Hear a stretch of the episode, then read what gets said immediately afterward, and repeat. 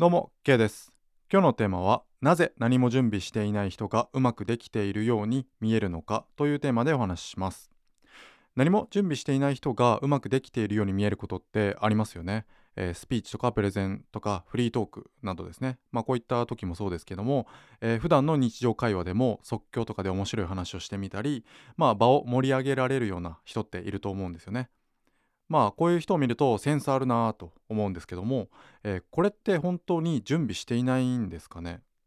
えー、何も準備していない人が何かをそつなくこなしているように見えるっていうことは、まあ、こういうスピーチとかそういった日常会話とか以外にもよくあると思います。でもこれって準備していないのではなくて量をこなしてきたから準備の時間が異常に短いもしくは、えー、今までは準備でしてきたことを考えながら整えていくことができるようになっているからではないかと私は思うんですよね。えー、準備していないのではなくて量をこなしてきたから準備の時間が異常に短いか、えー、今までは準備でしてきたことを考えながら整えていくということができるようになっているからではないかなと思います。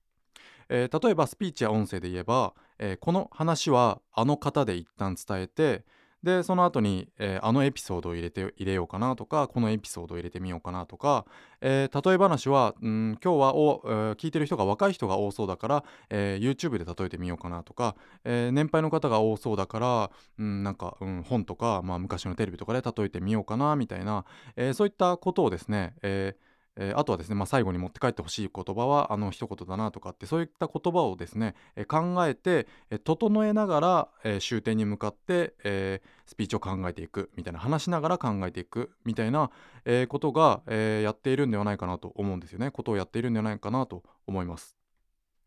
まあ、ある人が言っていたのはですね、今まで勉強してきたこととか練習してきたこと準備してきたことを使って、え終点の伝えたいことまで考えながら整えているんだよということを話していることを、聞きました。結構有名な方で、スピーチ業界ではかなり、えインフルエンサー的な感じの人なんですけども。えー、じゃあですね私たちのような、えー、私たちというか、えー、これを聞いてるあなたを私と、一緒に一緒くたにしてしまうと大変失礼なんですけどもじゃあですね例えば私、え私のような、えごく一般人凡人がですね急に話を振られた時は、え準備なんか当然してないんだからそんな風にできないですよね急にこう話しながら考えていくみたいな。えそんな風にまだできない人は一体どうすればいいのという話なんですけどもこれはですね、えー急にスピーチや意見を求められた時のことをあらかじめ考えておくということで対策することができます。えー、せめてですね最後の、えー、全部は考えられないとしてもせめて最後の伝えたいメッセージとか結論の、えー、一言とかですよね、えー、こういったものを決めておくということです、えー、密かに準備するということですよね、え例えば、うん、会議なんかに出席していて、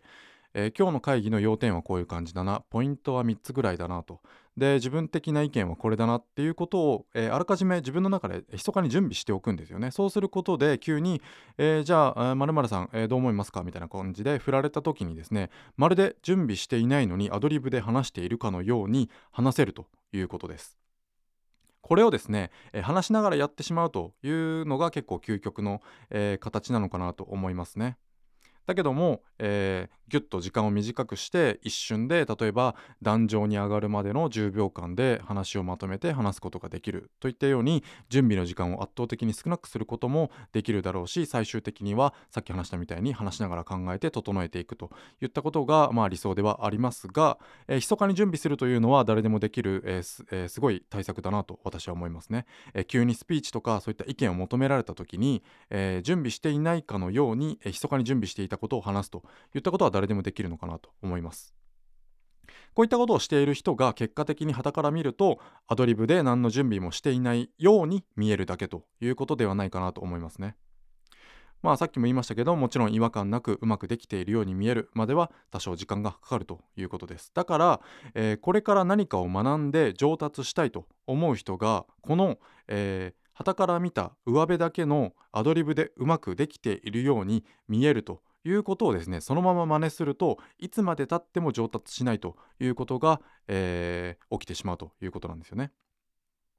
なのでスピーチでは、えーアドリブで喋ってる人に、えー、憧れてですね無理してむ、えー、真似してアドリブで喋ろうとするといつまでたってもちゃんと伝えられるようにはならないということが起きてしまいます。つまり、えー、準備してちゃんと喋れるようにならないとラフにちゃんと喋れるようにはいつまでたっても絶対にならないということですね、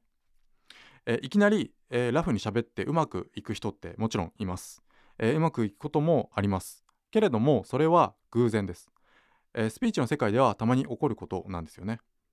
えー、たまたま、えー、そこでですね偶然うまくいって、えー、自分は準備よりアドリブに強いタイプなんだと、え周りから言われたりとか自分で思ってしまった人っていうのは二度と準備しなくなってしまいますよね。すると準備の量が少ないまま、えそういった、え本番を迎える、え本番を重ねることになるんで結果的にいつまでたっても何を伝えたいのかが分かりにくいセンスのないスピーチや音声ばかりを、え重ねることになってしまうということなんです。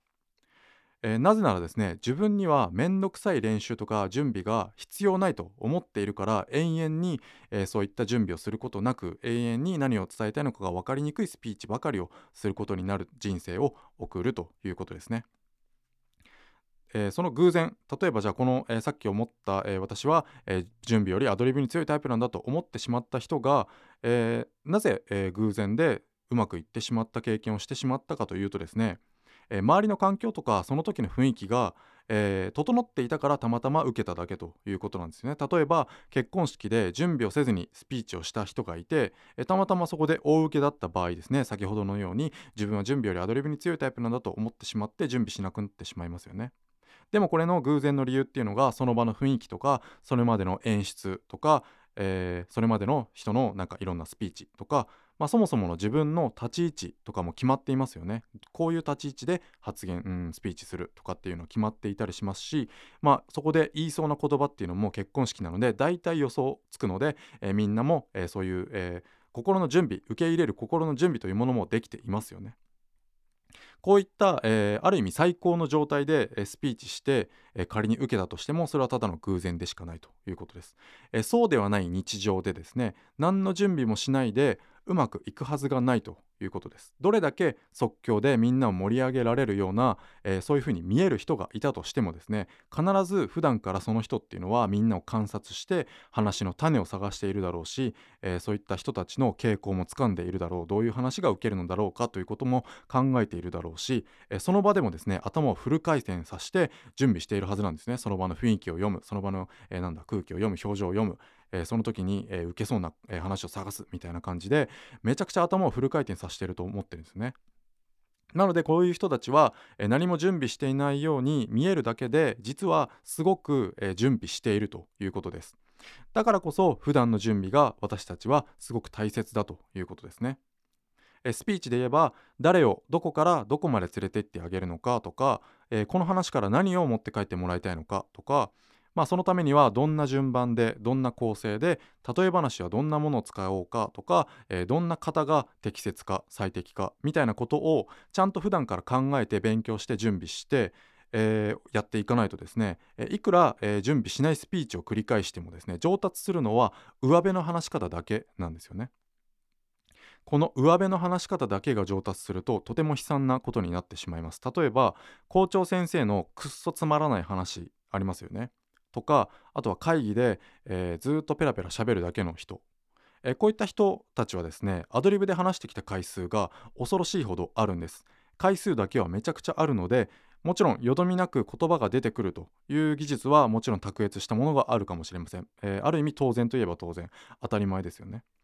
で流れるようにスラスラと話せるということはできるかもしれないんですけども、えー、理解しにくい順番でですね理解しにくい構成で理解しにくい例え話を使った話をいくら聞かされてもですねそれはただの苦痛の時間ということです、えー、そもそもえアドリブで話している、えアドリブで話していて、え聞いている人を楽しませることができる伝えたいことがしっかり伝えることができるというある意味神業と言えるようなことができるというのは、えー、偶然さっきの結婚式のような偶然かごく一部の天才あとはセンスのいい人だけなんですよね。これを聞いて、えなんだその3択かよと、えじゃあ関係ないじゃんと思うかもしれないんですけども、えー、偶然はまあ論外として、えー、これを狙うことはできないですよね。でもちろん天才にもなれないと、えー、残されたのはセンスのいい人だけ、えー、このセンスのいい人っていうのは先天的な意味のセンスではなくて、えー、センスとは量なんですよね。センスイコール量。まあこれを聞いたことある人っていうのはまあ多いと思いますけども、えー、量っていうのは準備の量のことなんです。えー、この量をですねただの、えー、がむしゃらな行動量だと勘違いしている人が、えすごく多いんですよね。センスイコール量だけども本当はセンスイコール準備の量ということです。えー、例えば何千エピソードも音声アップしているポッドキャスターが、えー、何人かいらっしゃるんですよね。けれども、えー、最初の音声と何ら、え伝え方という観点では、え変わっていない方が多いです。まあ私これからまあ、え私の完全な、え個人的な見解なんですけどもおそらくですね、え伝え方という点では何の勉強も準備もしていないのだろうなと思います。えーうん、ポッドキャスターの例えで、えー、他にはですね、まあ、野球で例えると、えー、例えば本番こそ正義と考えているスポーツ選手がいたとしますよね。本番こそ選手、えー、本番こそ正義と考えているスポーツ選手が、えー、正しいフォームとか正しい筋肉の使い方みたいなものを勉強すらしない場合と、えー、準備こそが正義と考えているスポーツ選手が正しいフォームとか正しい筋肉の使い方を勉強してそれを実践とか練習に落とし込んで日々準備しているこの2つの選手2人の選手がいたとしてこの2人どっちがセンスが良くなると思いますかね？まあ答えは、えー、言うまでもないと思うんですけどももちろん後者ということです、え準備こそが正義と考えているスポーツ選手が、えー、普段から正しいフォームとか正しい筋肉の使い方を勉強してそれを実践や練習に落とし込んで準備している。この選手の方が本番こそ正義と考えてがむしゃらに本番を重ねる選手よりも確実にセンスが良くなると思います。まあ一郎はもちろんこの後者ということですね。日々、えー、階段の上り、えー、階段の上り下りをする時にも、えどの筋肉をどういうふうに意識して使うといいかと、え自分のコンディションはどういう感じかということを意識して階段の上り下りをしているというのが一郎なのでもちろん、えー、後者の準備こそが正義と考えているということですよね。ただがむしゃらに試合という本番を繰り返すことで、えー、センスがいい選手が育つわけがないということです。これは、えー、全てに言えるということですよね。えー、ただがむしゃらに試合という本番を繰り返すだけで、えー、ファンを喜ばえー、ファンを喜ばすことのできる選手になれるわけがないと、えだからですねまるで準備していないかのように見えるセンスのある人になるためには、え勉強して準備する量を増やすしかないということです。これは、え音声とか人前で喋るということ以外にも全てに言えることだなと私は思います、えセンスとは準備の量、えこの言葉ですね。今日持ってもら、え持って帰ってもらいたいと思います。では今日以上にしたいと思います。ありがとうございました。